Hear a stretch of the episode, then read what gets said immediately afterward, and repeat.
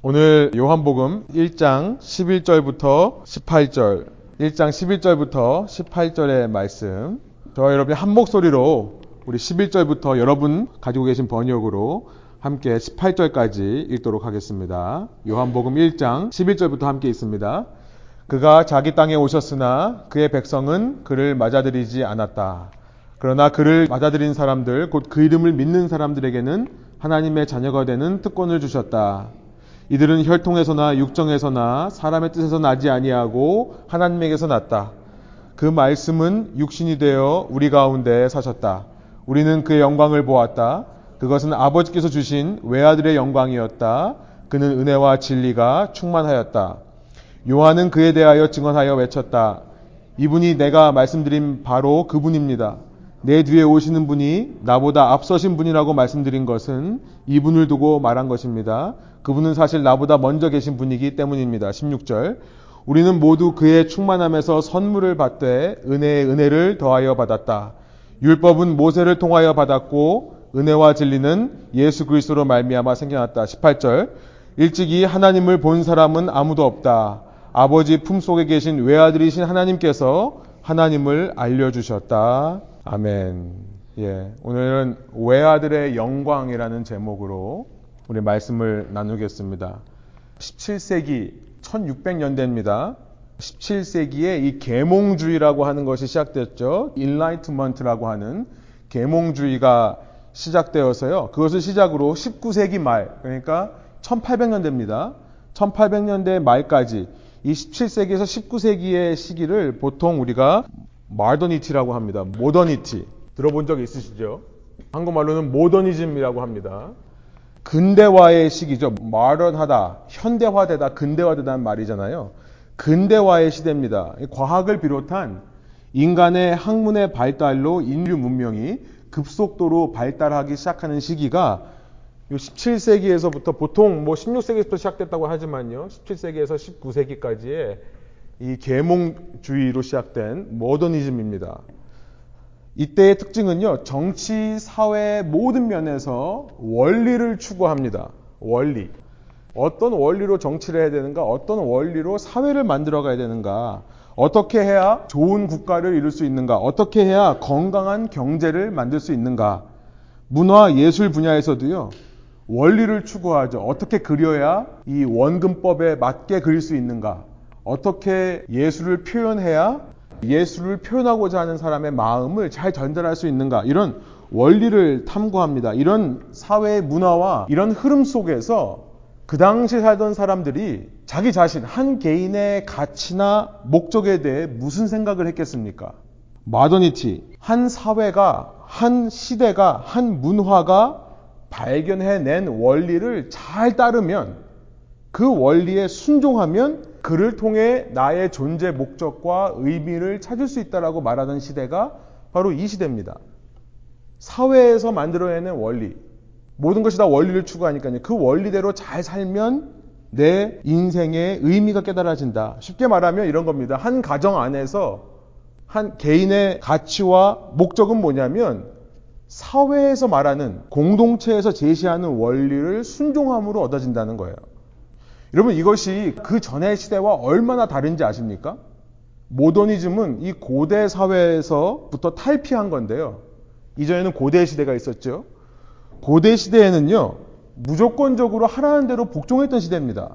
왜 그렇게 해야 되는지를 알지 못해요. 쉽게 말하면 한 가정 안에서 아버지가 했으니까 내가 하는 거예요. 이 무조건적으로 복종했던 삶의 패턴에서 이제는 벗어나고 싶은 겁니다. 그래서 이성적인 이유를 알고 싶은 거예요. 이성적인, 상식적인 해답을 찾는 시대가 모더니티입니다. 쉬운 예로 가정을 다시 한번 말씀드리면요. 아까 말씀드린 고대 시대 이전까지는 한 사람의 인생은 아버지가 결정해 주는 겁니다. 그러니까 아버지가 어부면 아들은 당연히 어부인 거예요. 아버지가 목수면 아들은 당연히 목수입니다. 심지어 이 전 시대에는 뭐 지금도 이슬람 문화권에선 그렇습니다만 한 사람의 이름 속에 아버지 이름이 들어 있습니다. 우리가 지금 first and last name으로 말하는데 last name이 아버지의 이름이에요. 우리 쉬운 예로 테러의 주범이었던 오사마 빈 라덴. 이 사람의 이름이 오사마입니다. 그리고 빈이라는 말이 아랍어로 아들이라는 뜻이에요.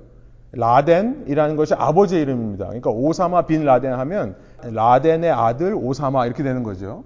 성경에도 예수님의 제자, 예수님께서 베드로라는 이름을 붙여주었던 예수님의 제자 이름이 시몬 바요나 이렇게 되어 있어요. 바요나 시모나. 바, 바라는 말이 똑같은 세미틱 랭귀지인데 아랍어에서는 벤이라고 하지만 여기서는 바라고 합니다. 이거 아람어입니다. 히브리 말로 벤이라고 하고요. 이 아람 말로 빈이라고 합니다. 그런데 이거는 아람어로 바, 요나. 요나의 아들 시몬이었어요. 원래 이름이. 시몬 바요나입니다. 그러니까 예수님의 이름은 원래 예수 바 요셉 이렇게 돼야 되는 거죠. 그렇죠? 원래 예수님의 이름은 그런 시대였습니다. 그것이 이전의 시대라면 머더니티는 이런 고대 시대의 삶에 이성적인 의미를 부여한 시대예요. 그냥 무조건적으로 아버지의 생업을 잇는 게 당연했던 인생들에게 사회에서 새로운 의미를 얘기하기 시작합니다. 예를 들면 공리주의죠. 유틸리테리언이즘이라고 하는 한 개인이 개인의 욕심이 아닌 공동체의 이익을 위해 살면 그것이 바른 사회를 이룰 수 있다. 더 많은 유익을 얻어낼 수 있다라고 말하는 것이 공리주의입니다. 이때 발전하는 거예요. 모더니즘 시대에. 민주주의, 사회주의, 공산주의 같은 이념이 발달할 수밖에 없는 거죠. 한 가정에 국한되어 있던 사람의 삶이 가정을 넘어 사회로 넘어가는 것이기 때문에 그렇습니다. 이런 노력 속에서 머더니티가 말하는 한 개인의 존재 목적과 의미, 다시 말씀드리지만 한 사회나 문화 속에서 발견해낸 원리대로 살아갈 때 얻어진다라고 믿었던 시대예요. 그런데 이제 20세기에 들어서면서 20세기 1900년대입니다. 20세기가 시작이 되면서 여러 가지 변화들이 일어나기 시작합니다. 이런 식으로 삶의 의미와 목적을 찾았던 시대 가운데서 다른 풍조가 나오기 시작하는데요. 그 다른 풍조란 뭐냐면 한 개인의 존재와 의미를 어떻게 찾아야 되는지에 대해서는 얘기하지 않습니다. 한 존재의 목적과 존재 가치를 어떻게 찾아야 되는지는 더 이상 얘기하지는 않지만 새로운 풍조의 확실한 것은 뭐냐면 이 모더니티가 말했던 모든 것을 부정하는 거예요. 전쟁을 거치면서요. 1차 대전, 2차 대전을 거치면서 이것이 더 확실해졌습니다. 물론 1800년대 말, 그러니까 19세기 말부터 니체 같은 사람이 나타나서 이대로 가면 이 사회는 망한다라고 얘기를 했었어요. 그런데 그것이 실제로 일어나고 보니까 modernity에서 추구했던 모든 것을 부정합니다. 그런데 왜 우리가 살아야 되는지에 대해서는 얘기를 안 해요. 그러니까 자신들이 무엇을 말하는지는 잘 모르겠지만 이들이 원하는 것은 하여튼 모더니즘을 부정하는 거다라고 의미해서 포스트 모더니즘이라고 얘기합니다. 아시죠? 다 아는 얘기예요. 한국말로 포스트 모더니즘이라고 하는데 post 무슨 말입니까? 벗어난다는 얘기입니다. modernity로부터 벗어나고자 한다는 거예요.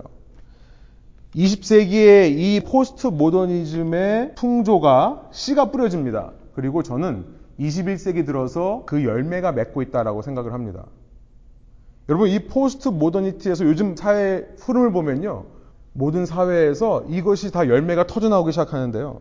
한 개인이 기존 전통을 통해 자기의 의미를 깨달을 수 있다고 얘기하지 않습니다. 기존 전통을 부정합니다. 심지어 자신이 몸담고 있는 사회나 가정과도 상관없어요. 그냥 개인이 자기의 노력과 자기의 의미를 자기가 자신한테 부여함을 통해 자아 실현하는 것이 최고의 가치입니다. 전통적으로 해오는 거 상관없습니다. 사회나 가정에서 제시하는 원리도 필요 없습니다. 내가 내 자신의 삶의 의미와 목적을 부여하는 거예요. 우리 할아버지 시대만 해도요, 부모님들이 자신을 위해 헌신하는 일을 통해 자기의 의미를 찾았던 시대입니다. 그렇죠? 나를 위해서 이렇게 고생해 주신 부모를 떠올리면서요, 아, 내가 부모로부터 이런 사랑을 받았기 때문에 내가 내 자식도 받은 사랑대로 열심히 키워내야지 그 자체만으로도 삶의 존재 의미와 목적을 찾았던 시대였는데요. 이제는요, 부모 되는 것 자체가 자아 실현에 방해가 된다고 생각하는 시대입니다. 그러니까 결혼 안 하려고 그래요. 결혼해도 늦게 하려고 하죠. 자아 실현이 먼저입니다. 먼저 사회에서 인정받아야 돼요. 먼저 어느 정도 돈을, 돈을 벌어봐야 돼요. 물론 세대가 청년들로 하여금 더 결혼하기 어렵게 만드는 것도 있습니다만 이 시대를 지배하는 젊은이들의 생각이요. 돈이 없으면 결혼 못 하는 거예요. 그러니까 그 전에 먼저 내가 하고 싶은 게 있는 겁니다. 결혼 전에. 모든 것이 나 중심인 시대가 된 거예요. 철저한 개인주의고 철저한 이기주의의 시대입니다. 여러분 이런 이야기를 하는 이유가 뭘까요? 제가 말씀을 준비하면서 이런 질문이 들었기 때문에 그래요. 과연 이 시대 사람들에게 예수님이 잘 이해가 될까? 예수님이 보여주신 예수님의 영광이라는 것이 잘 이해가 될까라는 질문이 들었기 때문에 그렇습니다. 한편으로 말하면 이 시대의 예수님이라는 존재는 너무나 잘 이해가 되기도 합니다. 모든 것이 나의 자아 실현과 나의 삶의 의미를 찾는 데에만 집중되어 있는 세대이기 때문에요. 예수님에 의해서 내가 섬김을 받았다? 예수님에 의해서 내가 사랑을 받았다? 그 일방적인 예수님의 헌신이 너무나도 잘 와닿는 시대입니다. 그 헌신을 받아도, 그 사랑을 받아도 부담이 없어요. 부담이 없어요. 우리 위의 세대들은 그런 헌신을 받으면, 아, 그 헌신의 원리를 캐치하죠? 그 원리대로 나도 살아야 된다고 생각했던 시대입니다. 그런데 지금 시대는요, 일방적인 사랑이 어쩌면 당연해요. 내가 소중하니까. 내 인생의 가장 중요한 것은 나의 자아 실현이니까. 예수님이 섬겨줘서 그 자아 실현에 도움이 된다면 예수님의 사랑을 받아들입니다. 쉽게 말하면 부모님의 일방적인 헌신을 통해서 너무나 그것이 익숙한 아이가 부모님이 나에게 해주는 그 헌신을 당연하게 생각하듯 여러분 그런데 이런 식으로 신앙을 생각하면 큰 문제가 있다고 생각이 듭니다. 왜냐하면 신앙의 전체적인 그림을 놓고 예수님께서 나에게 해주신 일, 예수님이 나를 사랑해 주신 일이 당연해지는 순간 우리는요 신앙의 전체 그림을 이해할 수 있는 것이 아니라 일부분만을 이해하는 것이기 때문에 그렇습니다. 그 신앙을 이해한다 하더라도 그 깊은 깊이를 이해하는 것이 아니라 그냥 얇은 정도만 체험하는 것 때문에 문제예요. 여러분, 왜 그러냐면 제가 단언해서 말씀드리는데 섬겨보지 않은 사람은 섬김이 어떤 건지 모르기 때문에 그렇습니다. 사랑해보지 않은 사람은 사랑이 뭔지를 몰라요. 여러분 놀라운 사실이 있습니다. 오늘 설교의 포인트인데요. 사람들이요. 아무리 사랑을 많이 받는다 해도 사랑을 못 깨달을 수가 있습니다. 사랑을 모르기 때문에 그래요. 왜 모르냐면 자기가 해보지 않아서 그런 거예요. 누군가가 나를 위해 섬겨주는 것이 지극히 당연하면 거기로부터 신앙이 출발하면요. 아, 예수님이 나를 사랑하셔서 죽으셨지. 나를 구원하시기 위해 그 희생을 하셨지. 물론 중요한 고백입니다만 그것만으로 신앙이 시작하면요. 그리고 내가 동일하게 그 마음을 가지고 섬겨줘 보지를 않았다면 섬김을 받으면서도 그 섬김이 어떤 섬김인지를 알 길이 없는 거예요. 모더니티에 살았던 분들은 그 섬김의 원리를 체험하면 원리를 파악해서 어 나도 그 원리대로 살아야지 하는 마음이 최소한 있었습니다. 지금 세대는 그런 마음조차가 없는 거예요. 그냥 받고 끝납니다. 정말 신기해요. 사랑을 받고만 끝나요. 섬김을 받고만 끝나요. 너무나 철저하게 개인주의적이고 이기적인 문화 속에 있기 때문에요. 그런 사람이 과연 섬김이 뭔지를 알까라는 질문이 생기기 때문에 그러는 거죠. 그 섬김이 어떤 희생을 동반한 건지를 알려면 나도 해봐야 됩니다.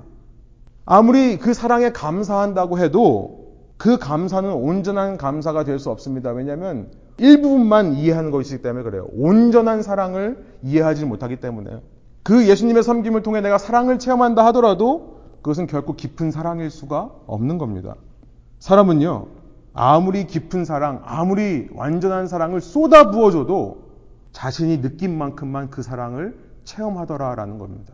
그러기에 사랑해보지 않으면, 섬겨보지 않으면, 단지 내가 사랑한 것이 내 가족뿐만이라면 누군가가 아무리 내에게 사랑을 쏟아 부어줬어도요, 그 사랑을 알고 감사한다라고 하더라도요, 실은 사랑에 대해 모를 수 있는 것입니다. 그래서 사도 바울은요, 우리가 하나님을 믿는다고 할 때 그리스도의 사랑을 깨닫는 것이 너무나 중요한데 그 그리스도의 사랑을 깨닫는 것에 대해서 얘기를 하면서 이런 기록을 남긴 적이 있습니다. 에베소서 3장인데요.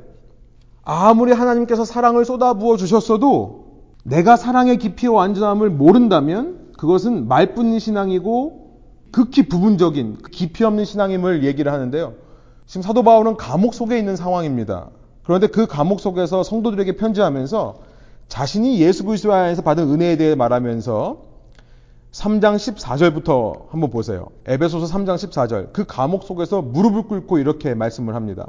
제가 한번 개혁개정으로 읽어보겠습니다. 이러므로 내가 하늘과 땅에 있는 각 족속에게 이름을 주신 아버지 앞에 무릎을 꿇고 비노니 그의 영광의 풍성함을 따라 그 영광의 풍성함을 따라라고 얘기하고 있어요.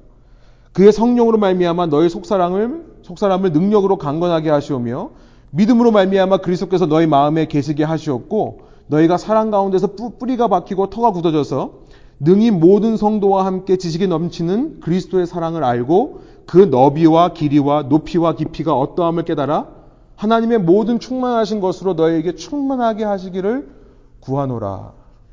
사도 바울이 감옥 속에서 성도들에게 외치는 메시지입니다. 제발 예수 그리스도의 사랑을 깨달았으면 좋겠는데 그냥 사랑을 깨닫는 정도가 아니라 그 넓이와 길이와 높이와 깊이가 어떠한지 알았으면 좋겠다. 그리스도의 사랑 가운데서 우리가 뿌리가 박히고 터가 굳어져서 이 정말 4차원의 사랑이죠. 넓이와 길이와 높이와 깊이. 어느 순간 내가 사랑을 깨달았다고 해서 만족하고 넘어가는 게 아니라 어느 수준에서 머무는 게 아니라 날마다 더더욱 그 사랑을 깨달음으로 사도 바울이 우리에게 원하는 것은 충만한 데까지 여기 보면 all the fullness of God 하나님의 충만하신 모든 것까지 잘하기를 원한다. 18절에 보니까 단순한 지식이 아니라라고 분명히 얘기하고 있습니다. 영어로는 19절인데요. The love of Christ that surpasses knowledge라고 되어 있어요. 지식에 넘치는 그리스도 사랑의 충만함을 알았으면 좋겠다. 단지 아는 것만으로 만족하는 게 아니라 그 충만한 데까지 가기를 원한다. 그런데 이 말씀을 준비하면서요. 오늘날 이 시대 문화 속에서 이 시대의 사상과 흐름 속에서 자칫하면 우리가 우리도 철저히 개인주의적인 이기주의적인 이 포스트 모더니즘의 영향력 속에 그 충만함을 알기 원하는 노력을 우리가 어느 순간 중단하고요. 그리스도의 사랑마저 나의 자아 실현을 위한 수단과 방법으로 생각하며 얕은 물에서만 머물고 있는 것이 아닌가라는 생각이 드는 것입니다. 이런 모든 생각이 든 이유는요. 오늘 본문으로 돌아와 보면 1장 14절이에요. 요한복음 1장으로 다시 돌아와 보시면요. 과연 우리가 이 시대에 깨어 있지 않으면 이 포스트 모던적인 가치와 사고가 판을 치는 세상 속에서 우리가 깨어있지 않으면 과연 이 14절 한 절의 말씀도 우리가 이해할 수 있을까라는 생각이 들었기 때문에 그렇습니다. 14절 다시 한번 읽어보겠는데요. 의미를 생각하시면서 한번 읽어보기를 원합니다. 그 말씀은 육신이 되어 우리 가운데 사셨다. 우리는 그의 영광을 보았다. 그것은 아버지께서 주신 외아들의 영광이었다. 그는 은혜와 진리가 충만하였다. 말씀이 육신이 되어 우리 가운데 오신 예수님. 우리 가운데 친히 하나님께서 나타나신 겁니다. 그런데 그 예수님을 보니 그에게 은혜와 진리가 충만한 영광이 있었다라고 지금 얘기하고 있어요. 이것이 과연 무슨 말일까 이해가 될까라는 염려가 생기는 겁니다. 영광이라는 단어가 등장하는데요. 여러분 영광이라는 단어 그리스 말로 독사라고 되어 있습니다. 독사라고 되어 있는데요. D-O-X-A예요. 이것은 무슨 말이냐면 radiant glory라는 말입니다. 광채라는 말이에요. 어느 빛이 있으면 빛에서부터 광채가 이렇게 전해오죠. 찬란하게 비치는 광채를 말하는 겁니다. radiant light이에요. 사도 요한은요, 예수님을 빛으로 지금까지 묘사해 왔습니다. 그 빛 대신 주님께서 보여주신 광채를 지금 영광이라고 설명하고 있는 것처럼 보여요. 그러나 사실 이 영광이라는 단어는 단지 그리스적으로 해석할 것이 아닙니다. 그리스 문화권에서 말하는 광채만으로 말할 수 있는 것이 아닙니다. 사도 요한은요, 이 영광이라는 개념을 지금 구약에서 가져오는 겁니다. 사도 요한의 특기예요. 뭔가를 얘기할 때 항상 구약에 나와 있는 것을 끌어다가 거기에 의미를 부여해서 새롭게 얘기하는 겁니다. 구약 어디서 가져오는 걸까요? 14절에 그 힌트가 있습니다. 지난 주일날 제가 설교 말씀에도 말씀 나눴습니다만 말씀이 육신이 되어 우리 가운데 사셨다라고 했을 때 우리 가운데 사셨다라는 말 이게 ἐσκήνωσεν이라고 되어 있는데요. σκηνόω라는 동사에서 나왔습니다. 우리 가운데 사셨다는 말이 σκηνόω라는 말이에요. 그런데 이 σκηνόω라는 말은 히브리 말로 나온 겁니다. 보통 히브리 말은 세 글자의 자음으로 되어 있거든요. 그래서 SHKN입니다. 히브리 동사의 שכן이라고 하는 동사로부터 나온 거예요. 그 동사를 그리스 말로 번역한 게 σκηνόω입니다. 그러니까 똑같은 자음이죠. 그래서 SKN, SKN 똑같은 말을 번역한 거예요. 이 שכן이라는 단어가 무슨 말이냐면 장막을 치다라는 말이에요. 장막을 치다. 텐트를 만들다. 여기서 משכן이라고 하는 tabernacle이라는 말이 나왔습니다. משכן. 이 지금 어디서부터 나온 겁니까? 지금 사도 요한이 14절에서 말씀이 육신이 되어 우리 가운데 장막을 치셨다라고 말하고 있는데 이것이 어디서부터 나온 겁니까? 출애굽기 40장부터 나오는 거죠. 출애굽기 40장에 맨 마지막에 가보면 33절 35절에 이런 말씀이 있습니다. 제가 세 번역으로 한번 읽어볼게요. 들어보세요. 모세가 하나님이 말씀하신 대로 성막을 완공하는 장면입니다. 울타리를 만들어서 성막과 재단을 둘러싸고 동쪽 울타리에다가 낸 정문에는 막을 달아 내렸다. 이렇게 모세는 모든 일을 다 마쳤다라고 33절 말씀하신 다음에 출애굽기 40장 34절에 그때의 구름이 회막을 덮고 중요한 단어가 나오죠. 주님의 영광이 성막에 가득 찼다. 이렇게 완공하니까 성막을 다 만드니까 영광이 가득 찼다라고 되어 있습니다. 35절 모세는 회막에 구름이 머물고 주님의 영광이 성막에 가득 찼으므로 거기에 들어갈 수 없었다. 우리 쉽게 말하는 쉐카이나 글로리라고 하는 장막에 성막에 임재하신 하나님의 영광이 거기 있는 겁니다. 그런데 그 영광이 얼마나 충만한지 나와 있죠. 출애굽기 40장 35절에 그 주님의 영광이 성막에 가득 찼으므로 충만한 겁니다. 성경에서는 예수님의 영광을 말씀하실 때 늘 충만이라는 말씀을 함께 쓰는 거예요. 하나님의 영광도 충만합니다. 얼마나 충만했는지 사람이 들어가지를 못하는 거예요. 사람이 서 있을 수가 없는 겁니다. 그 안에.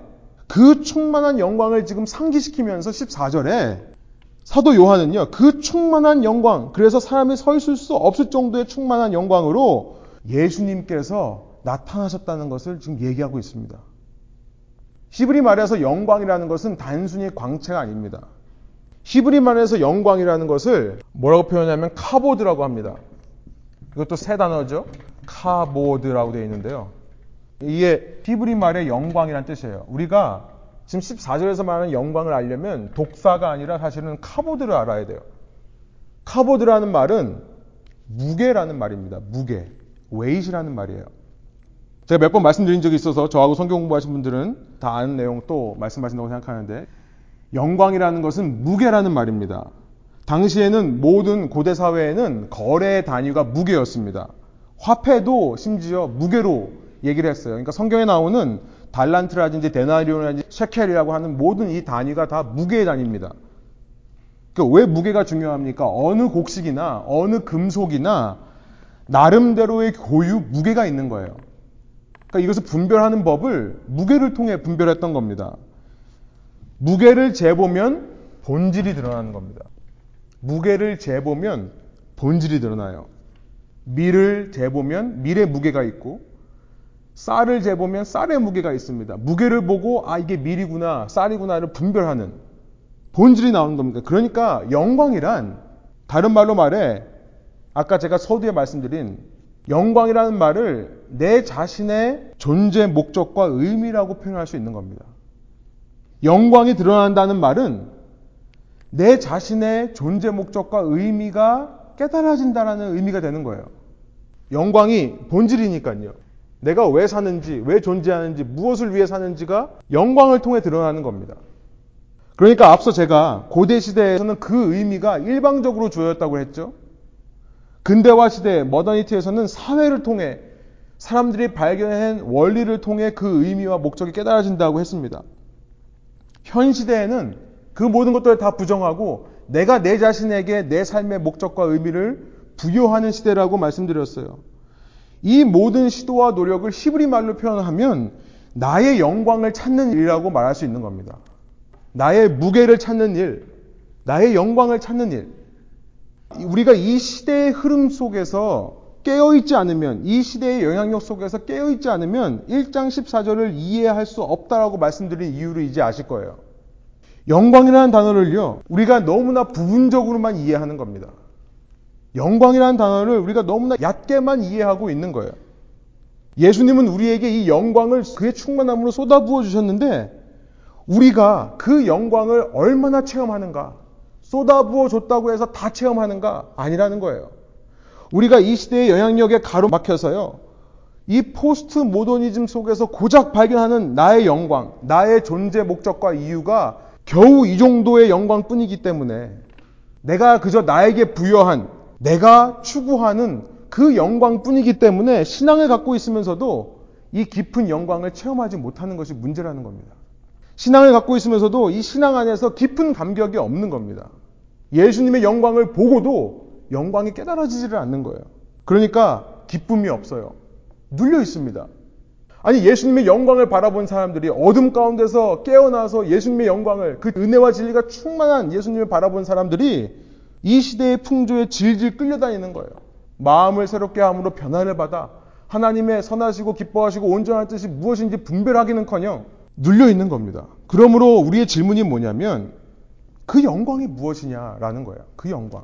예수님 안에 있는 은혜와 진리가 충만한 그 영광이 무엇인지를 바로 아는 것이 너무나 중요하다는 것입니다. 여러분 사도 요한은 그 영광에 대해 말하기 위해 이 복음서를 썼다고 해도 과언이 아니라고 저는 생각합니다.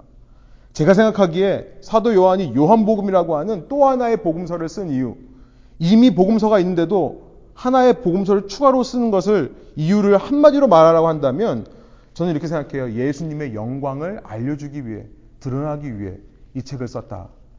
이런 많은 신학자들이요, 이 요한복음을 이해하는 구조를 얘기를 할 때, 제가 첫 시간에도 말씀드렸습니다만, 요한복음을 이렇게 많이 이해합니다. 요한복음 1장이 서론입니다. 그리고 요한복음 21장이 결론이에요. 그러면 요한복음 2장서부터 20장까지가 body, 본론인데요. 이것을 크게 두 부분으로 나눕니다. 2장부터 12장까지를 나누고 13장서부터 20장까지를 나눕니다. 그리고 첫 시간 말씀드렸듯이 이 2장부터 12장이 7개의 예수님이 보여주신 표적. 그래서 이 2장부터 12장을 흔히 신학자들이 표적의 책이라고 합니다. The Book of Sign이라고 얘기해요. Signs. 7개의 표적. 그리고 13장부터 20장까지는 예수님께서 어떻게 영광을 드러내시는가 영광책이라고 합니다. 이름 붙이기를 예수님의 글로리. 예수님께서 이렇게 사인을 보여주신 다음에 영광을 보여주는 거다. 이렇게 나누거든요. 여러분 김세윤 교수라고 아십니까? 신학 교수. 신학으로 굉장히 유명하신 한국에서 배출한 최고의 신학자인데요.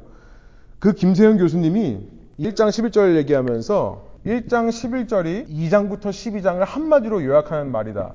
그리고 그 다음 절 12절이 영광의 책을 한마디로 요약하는 말이다라고 하는데요. 1장 11절 다시 한번 읽어보겠습니다. 그가 자기 땅에 오셨으나 그의 백성은 맞아들이지 않았다. 이것이 2장부터 12장에 나와 있는 모든 표적의 내용을 한마디로 요약한다는 거예요. 실제로 요한복음 2장부터 12장을 읽어보면 예수님께서 7개의 표적, 표적은 뭡니까? 사인은 뭡니까? 표지판이에요. 사인판입니다. 예수님을 가리키고 있는 표적이에요. 기적이 중요한 게 아니라 물이 포도주가 된 게 중요한 게 아닙니다. 그 일을 행하신 예수님을 바라보라고 이 사인을 준 거예요. 나사로가 죽었다 살아난 것도 마찬가지죠. 그런데 예수님을 아무리 보여줘도 세상은 알아보지 못하더라는 내용이 2장부터 12장까지의 내용인 겁니다. 알아보지를 못해요. 자기의 충만한 빛의 영광을 예수님께서 보여주시는데도 정말 쏟아 부어 주시는데 억수로 쏟아 부어 주시는데 사람들이 이해한다고 하면서도 실은 이해하는 게 아닙니다. 제자들도 마찬가지죠. 11절에 머물고 있어요. 그래서 예수님께서 13장부터 20장에 이제 그 찬란한 영광을 보여주셨더니 12절의 결과가 일어난다. 어떤 결과입니까? 그를 받아들이는 사람이 생겨난다. 그 영광을 보는 사람들, 그리고 그 예수님을 맞아들이고 영접하고 그 이름을 믿는 사람들, 하나님의 자녀가 되는 특권을 얻게 되는 놀라운 일이 일어난다는 것입니다. 저는 이 김세현 교수의 해석이 너무나 맞다고 생각합니다. 그런데 이 12절을 설명해 주는 게 저는 14절이라고 생각하는 거예요. 어떻게 하나님의 자녀가 되는 특권을 누리게 되었는가? 왜냐하면 예수님께서 영광을 보여주셨기 때문에 그것도 그냥 보여주신 게 아니라 은혜와 진리가 충만한 영광을 보여주시기 때문에. 여러분, 그렇다면요. 그 영광이 뭘까요? 예수님이 보여주신 영광에 대해서 13장서부터 20장이 말씀하고 있다면 우리가 거기 가서 찾아봐야겠죠. 그 영광이 무엇인지. 지금부터 13장으로 가보겠습니다. 요한복음 13장으로 한번 가볼까요? 13장 1절입니다. 예수님이 보여주신 영광이 무엇인가? 13장부터 한번 저희가 한번 살펴보기를 원해요. 시간 관계상 13장만 처음과 끝만 제가 살짝 맛보고요. 넘어가겠는데요. 13장 1절 이렇게 시작합니다. 6월절 전에 예수께서는 자기가 이 세상을 떠나서 아버지께로 가야 할 때가 된 것을 아시고 세상에 있는 자기 사람들을 사랑하시되 끝까지 사랑하셨다. 그럼 어떻게 끝까지 사랑했는가? 13장 31절과 32절에 보시면 이런 말씀이 있어요. 제가 세 번역을 한번 읽겠습니다. 여러분 성경을 한번 보세요. 유다가 나간 뒤에 예수께서 말씀하셨다. 이제는 인자가 영광을 받았고 하나님께서도 인자로 말미암아 영광을 받으셨다. 하나님께서 인자로 말미암아 영광을 받으셨으면 하나님께서도 몸소 인자를 영광되게 하실 것이다. 이제 곧 그렇게 하실 것이다. 예수님이 보여주시는 영광이 도대체 뭡니까? 13장서부터 20장까지 그 얘기를 하는데요. 그 영광이 뭐라고 되어 있어요? 13장에 보면 어떻게 끝까지 사랑하셨는지를 얘기하고 있어요. 13장 1절에 끝까지 사랑하셨다. 자기 사람들을 사랑하실 때 끝까지 사랑하셨다고 말한 다음에 자신을 팔 가롯 유다를 포함한 12명의 제자의 발을 씻겨주시는 장면이 나옵니다. 예수님께서 그들의 종이 되어 섬겨주실 것을 보여주는 거죠. 그리고 나서 그 일이 다 있은 후에 가롯 유다에게 속삭이듯이 말씀하세요. 이제 네가 하고자 하는 일을 어서 속히 하라. 13장 27절입니다. 제자들이 아무도 그 소리를 알아듣지를 못했습니다. 가롯 유다는 알아들어요. 그래서 밖으로 나갑니다. 그렇게 나간 후에 그제서 예수님께서 말씀하신다는 거예요. 이제 인자가 영광을 받을 때가 되었다. 이제 당신이 영광을 받을 때가 되었다. 라고 얘기를 합니다. 예수님께서 이 땅에 빛으로 오셔서 그 빛의 광채를 보여주셨는데 그 영광, 그 독사가 무엇인지를 보여주시는 거죠.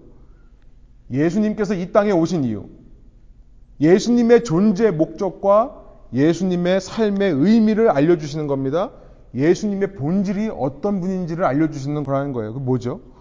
13장부터 20장을 통해 알게 되는 것은 죽으심입니다. 죽으심이 영광이더라. 그러니까 여러분, 요한복음에서 예수님의 영광이라고 하면 다른 말로 말해 예수님의 존재 목적과 이유, 다른 말로 말해 예수님의 본질, 그것이 뭐냐면 한마디로 말하면 십자가입니다. 십자가에 죽으시는 게 예수님의 영광이에요. 12장 마지막에서 그 말씀을 하셨었습니다. 요한복음 12장 23절 한번 가보세요. 요한복음 12장 23절부터 24절. 저는 세 번역으로 읽겠습니다. 한번 여러분 성경으로 한번 읽어보시기 바랍니다. 요한복음 12장 23절, 24절 두 절 한 목소리 한번 읽겠습니다.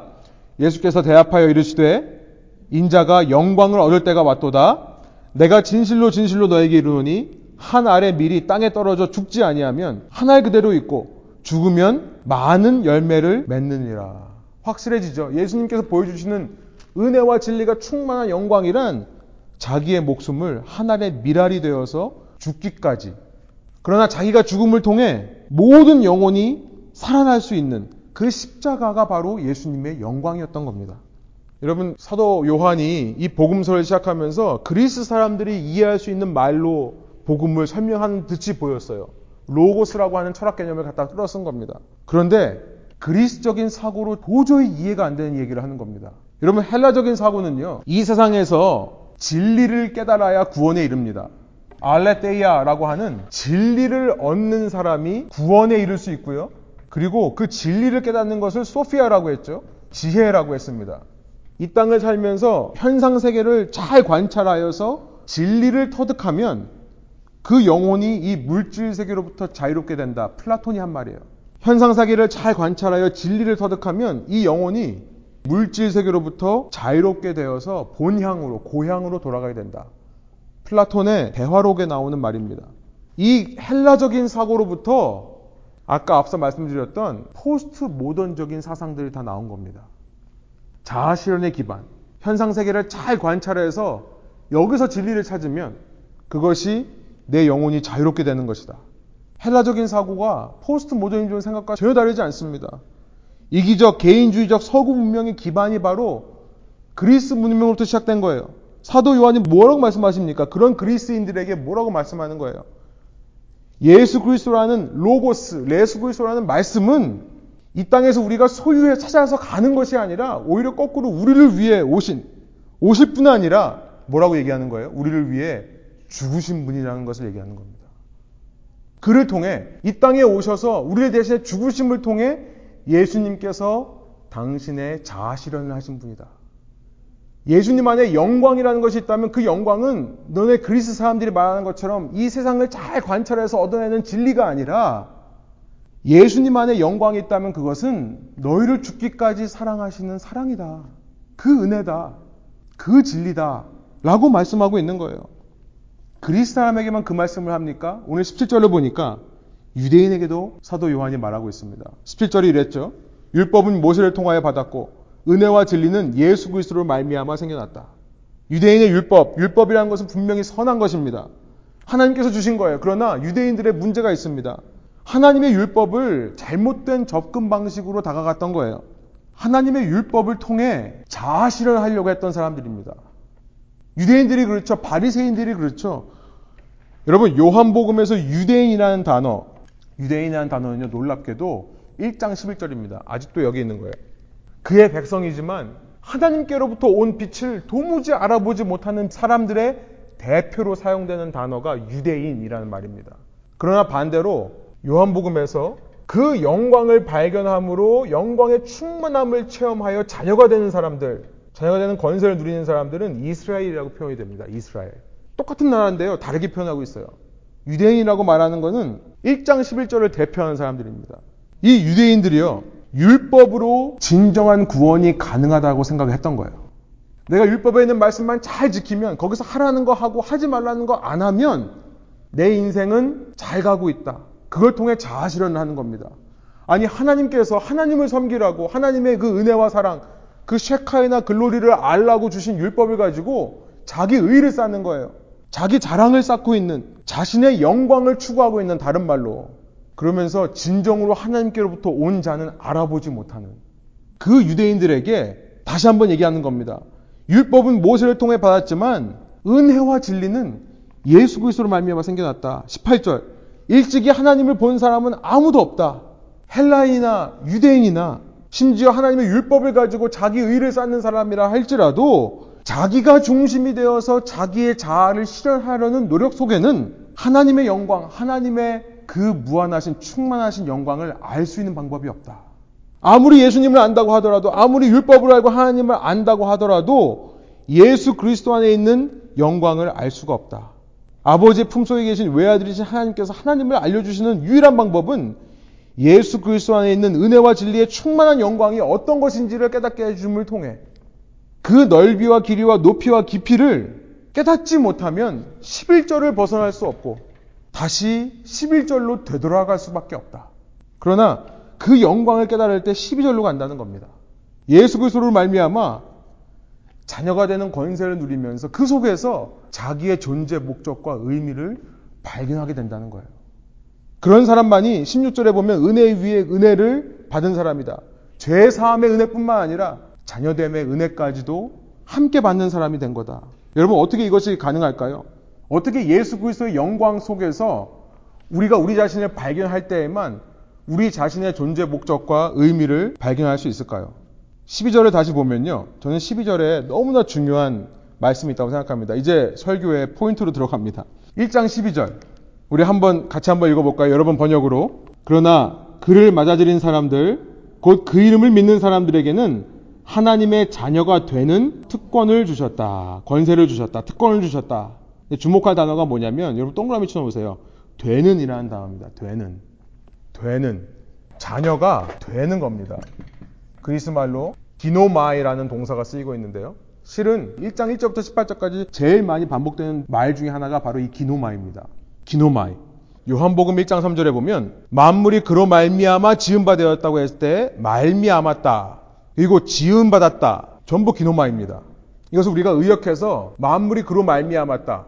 기노마이란 말이 become이란 말이에요. become. 기노마이라는 것이 되다라는 말이에요. 되다. become. 다른 말로 닮아간다라는 말이에요. 닮아간다. 만물이 그 말씀으로 말미암아 바 되었다는 말은 만물이 말씀을 닮아가도록 창조되었다라는 말이에요.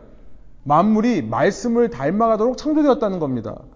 10절에도 보면 세상은 그로 말미암아 지은 바 되었을 때 똑같은 기도마입니다. 세상이 예수님으로 말미암아 닮아가도록 창조되었다는 거예요. 여러분, 여러분의 창조 목적 지금 1장에서 선포하고 있는 겁니다. 그것은 시대별로 말하는 그런 자아실현의 논리가 아니라 우리의 존재 목적 뭐라고 말씀하시는 거예요? 만물을 지으신 로고스를 닮아가도록 창조되었다는 것을 말하는 거예요. 그리고 예수님 안에 있는 그 우리를 향해 죽기까지 복종하신 그 예수님의 진리를 그 무한하신 은혜와 진리가 충만한 영광을 체험한 사람들은 바로 그 목적을 달성하게 된다. 하나님의 자녀가 된다. 되어간다. 여러분, 단순히 아는 게 아닙니다. 예수님의 영광에 대해서, 아, 영광이라는 것은 무게고 본질이다. 아는 것이 아니라요. 그 영광에 대해 아는 정도가 아니라, 날 위해 어떤 희생을 하셨는지를 아는 정도가 아니라, 그 영광을 닮아가는 겁니다. 그그 영광 안에 있는 사람들이 그 영광을 바라보는 사람들이 그 영광을 닮아가는 거예요. 여러분 사랑하는 사람이 오랫동안 같이 있다 보면 서로 예, 안 닮아가요. 닮아야죠, 그죠? 그죠? 사랑하는 사람이 오래 같이 있다 보면 비슷해져요. 말하는 거나 생각하는 거나 심지어 친한 친구라도 그죠? 친구의 말투를 그대로 봤잖아요. 흉내내고 친구가 하는 대로 그대로 따라하게 되잖아요. 사랑하면 그렇습니다. 여러분 가장 많이 닮는 게 뭘까 생각을 해보니까 어떤 부류의 사람이 서로를 가장 많이 닮아갑니까? 물론 부부도 닮아가지만 사실 부부는 남남이거든요. 피 하나 섞이지 않은 거거든요. 그렇죠? 피 하나 섞이지 않았습니다. 그런데 내 자식은 부모와 자식이야말로 정말 많이 닮아가요. 우리 주원이 제 아들 또 딸 주아 입에서 나오는 말을 가만 보면 엄마 아빠가 하지 않은 말이 없습니다. 거의. 엄마 아빠가 하는 말 따라해요. 특히 한국말은 이제 저희한테 들었으니까 엄마 아빠한테 들은 말 그대로 하죠. 엄마 아빠의 성향대로 아이들이 길러집니다. 여러분 빛을 증언한다. 빛을 비춘다. 라는 말이 바로 그런 말이에요. 그 빛의 영광의 광채 속에 들어가다 보면 그 빛을 기노마이 닮아가는 겁니다. 하나님의 자녀가 되어가는 겁니다. 이것이 영광으로 우리에게 충만하게 부어주시는 예수님의 의도예요. 그 영광 안에서 우리의 존재 목적과 의미가 발견되는 것은 우리의 욕심이 채워져서가 아닙니다. 우리의 계획이 실현돼서가 아닙니다. 내가 나를 창조하신 분을 닮아가기 때문에 그러는 거죠. 이것이 바로 믿음의 정의고요. 하나님의 자녀됨의 정의입니다. 베드로후서로 가보니까요. 베드로후서 1장 2절부터 4절입니다. 1장 2절부터 4절. 너무나 중요한 말씀인데요. 사도 바울이요. 이 풍성함에 대해 얘기를 해요. 그런데 이 풍성함은 단지 아는 것만으로 이루어지는 것이 아니라는 말씀합니다. 아는 것으로 시작되죠. 베드로서 1장 2절부터 4절 제가 세 번역을 한번 읽겠습니다. 하나님과 우리 주 예수를 알므로써 은혜와 평화가 여러분에게 더욱 풍성하여지기를 바랍니다. 풍성하여진다. 이전보다 더 많아지기를 원한다. 이 말이에요. 하나님께서는 우리가 그를 알므로 말미암아 생명과 경건에 이르게 하는 모든 것을 그의 권능으로 우리에게 주셨습니다.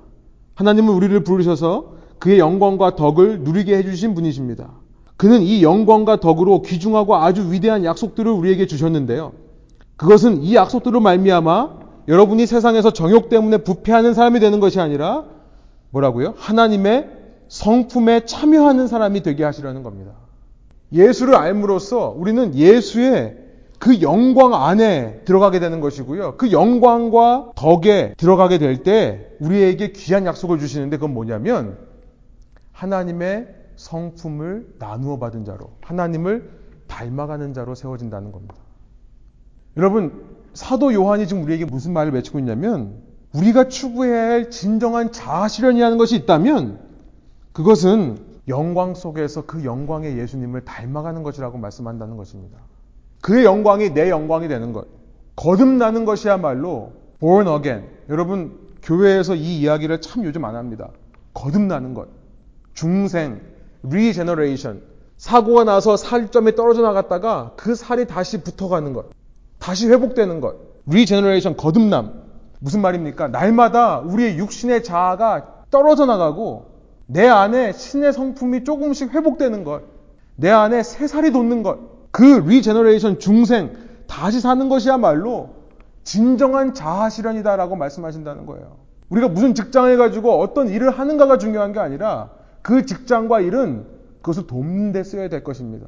자녀를 낳아 기르고 가정을 이루고 사회에 살아가는 모든 것들이 바로 그 영광을 내 속에 구현하는 것, 신의 성품에 참여하는 것을 돕기 위한 방법이지 그것을 통해 자아실현이 된다는 것이 아닙니다.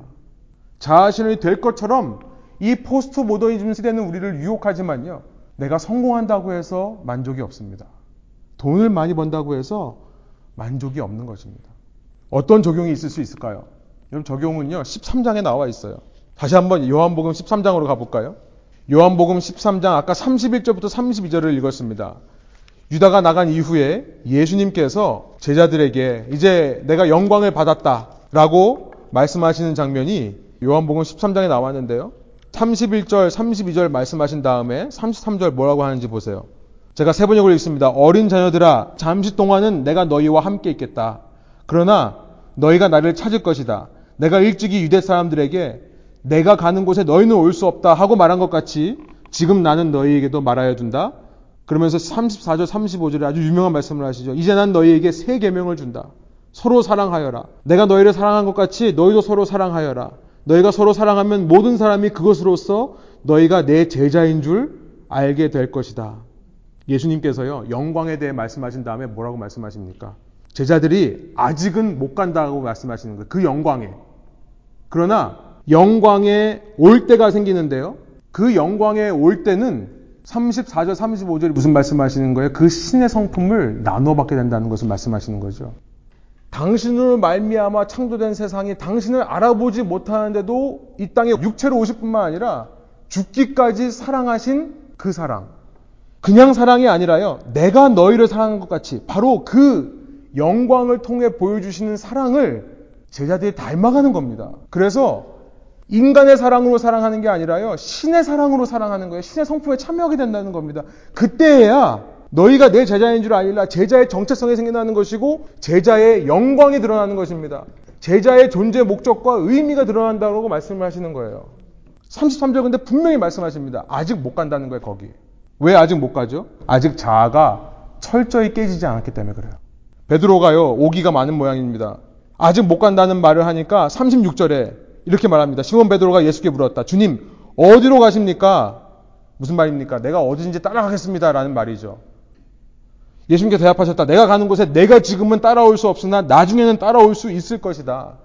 나중에 내가 죽고 부활한 다음에 나의 영광을 체험하면 그때 너는 올 수 있을 것이다. 베드로가 예수께 말하였다. 왜 내가 지금은 따라갈 수 없습니까? 나는 주님을 위해서는 내 목숨이라도 바치겠습니다.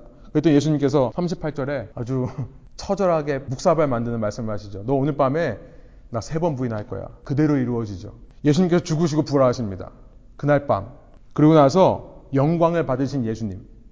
그렇게 자기의 본질의 존재 이유와 목적을 이루신 예수님께서 21장에 다시 베드로를 만나주세요. 21장으로 가보실까요?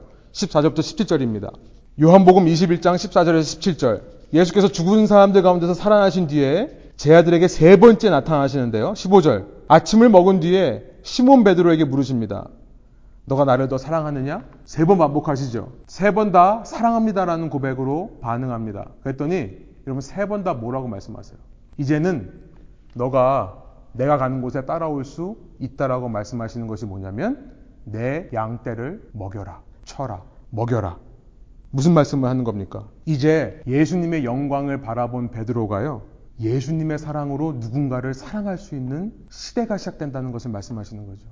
네가 그토록 내가 가는 곳에 따라오고 싶었느냐? 이제부터 네가 나를 따라올 수 있는데 그 방법은 네 양떼를 네가 먹이는 것, 나처럼. 내가 너희를 먹인 것처럼 너가 너의 양떼를 먹이는 것. 예수께서 우리를 위해 보여주신 사랑이 이제 그 성품이 내 것이 되어서 나도 그 사랑으로 누군가를 사랑하고 섬겨주는 것. 그때서야 베드로가 예수님의 성품에 참여하는 것이고요. 그 베드로가 베드로 후서의 기록을 남기는 겁니다. 예수님의 영광의 충만함을 깨달은 자들은 그 신의 성품에 참여하게 된다. 그 예수님을 거부하는 사람들을 위해 죽기까지 따라갈 수 있는 베드로가 되는 겁니다. 18절 19절이에요. 예수님께서 거기서 멈추지 않으시고 자세하게 다시 말씀해 주십니다. 내가 진정으로 진정으로 내게 말한다.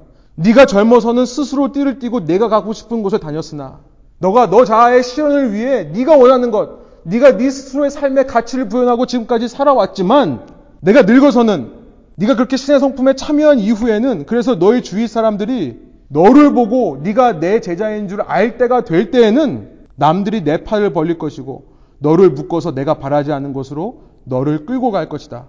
예수께서 이렇게 말씀하신 것은 베드로가 어떤 죽음으로 하나님께 영광을 돌릴 것인가를 암시하는 것이다. 예수께서 이 말씀을 하시고 나서 베드로에게 뭐라고 말씀하셔요? 19절. 나를 따라라. 여러분 이때 베드로가 진짜 제자가 되는 겁니다. 말씀을 정리해 볼게요. 요한복음 1장 1절부터 18절은요. 우리에게 진정한 자아 실현이 무엇이 되어야 될지를 말씀하십니다. 그것은 내가 내 자신에게 의미를 부여하는 삶이 아닙니다. 내가 노력해서 이루는 것도 아닙니다. 나를 위해 이 땅에 오신 말씀이 육신이 되어 오신 외아들의 영광을 바라봄을 통해 그리고 그 영광 안에 들어감을 통해 진정한 자아 실현이 되는 거라고 말씀하세요. 그가 어떤 분인지를 아는 것으로 시작합니다. 그 영광을 바라보는 거예요. 14절에 나와 있는. 그 영광을 바라보니, 그러나 바라보는 것으로 끝나는 것이 아니죠. 단순히 그의 존재의 본질을 아는 것으로 끝나는 것이 아닙니다. 그냥 철학적인 깨달음이 아니에요. 여러분 성경을 읽어보면 누가복음 4장 같은 경우에 보면 여러분 귀신도 믿고 떠듭니다. 귀신도 예수님을 보고 아 예수님이 주다, 예수님이 그리스도다 알아요. 귀신이라고 번역된 것은 악령입니다. 악한 영도 아는 거는 합니다. 그러나 그가 어떤 분인지를 아는 것에 있어서 넘어서서 그 영광을 보고 영광 속에 들어간다는 것은 그와 관계를 맺는 것이고요. 부모와 관계를 맺은 자녀가 부모를 기노마이 닮아갈 수밖에 없는 것처럼 그것은 신의 성품에 참여하는 것을 말합니다. 외아들의 영광을 볼 때 우리가 하나님의 또 하나의 자녀가 되어가는 거예요. 외아들이신 예수님을 볼 때 우리도 예수님처럼 하나님의 자녀라고 불릴 수 있는 특권, 특권이라는 것은 놀랍습니다. 근데 한편으로는 무서운 거예요. 아들이라고 불리는 특권, 그만큼의 책임이 따라오기 때문에 그렇습니다. 외아들의 영광을 볼 때 하나님의 자녀가 되어가는 것. 여러분 이 점을 1장에서 짚고 넘어가야지만 2장부터 12장까지 아니 2장부터 20장까지의 말씀이 이해가 되는 겁니다. 시대가 어디로 가고 있는지 사람들이 왜 이렇게 보여줘도 이해를 못하고 있는지 우리 안에 영광이 무엇이고 영광이 무엇인지 깨닫고 신의 성품에 참여하는 것이 없이는 여러분 아무리 하나님이 우리에게 영광을 보여줬어도 아무리 일방적인 사랑을 쏟아부어 줬어도 우리는 그 사랑 이해하지 못하는 겁니다. 진정한 제자가 되지를 못해요. 소원하는 것이 있습니다. 여러분 예수님의 영광을 바라보실 때 베드로처럼 제자들처럼 그 영광으로 변화되는 저와 여러분 되기를 소원합니다. 나의 유익과 목적을 위해 열심히 사는 것이 아니라 세상의 풍조와 동화되는 삶을 사는 것이 아니라 예수님을 만나 그 예수님의 영광으로 변화되어서 주님처럼 사랑하기 위해 섬기기 위해 사는 저와 여러분 되시기를 원합니다. 여러분 놀라운 것이 있습니다. 그때 놀라운 것은 뭐냐면요. 내가 예수님처럼 남을 위해 죽기까지 네가 젊었을 때는 네가 원하는 대로 다녔지만 그렇게 예수님처럼 누군가가 나에게 띠를 띄우고 내가 원하지 않는 곳으로 끌고 간다면 나에게 손해인 것처럼 보이죠. 그러나 오늘 본문은 말씀하십니다. 그때 놀라운 것을 발견하게 되는 것은 전혀 손해가 아니라는 거예요. 내가 예수님처럼 사랑한 만큼 여러분 예수님의 사랑이 깨달아지는 법입니다. 내가 예수님처럼 누군가를 위해 죽고 헌신한 만큼 그만큼 나를 향한 예수님의 섬김이 그때서야 이해가 되는 거예요. 사랑은 해본 사람만이 체험하는 것이기 때문에 그렇습니다. 섬김은 해본 사람만이 그 수고와 고통을 아는 것이기 때문에 그렇습니다. 오늘 우리 중에 누가 그 영광스러운 삶에 헌신하겠습니까? 함께 기도하시겠습니다. 하나님 이 시간에 저희가 말씀을 듣고 주님 앞에 찬양을 올려드리는 그 마음으로 이 시간 고백하기를 원합니다. 영광의 주님께서 우리에게 그 영광의 길을 보여주시고 영광이신 당신 자체를 보여주셨습니다. 예수님이 우리를 사랑하실 때 어떤 사랑으로 사랑하셨는지 그 은혜와 진리가 충만한 예수님의 영광, 그 본질, 그 존재 목적과 의미를 우리가 발견하고 그 가운데 사는 자들이라고 할 때에 주님 저희도 그 영광에 동참하는 자들 될 수 있도록 인도하여 주십시오.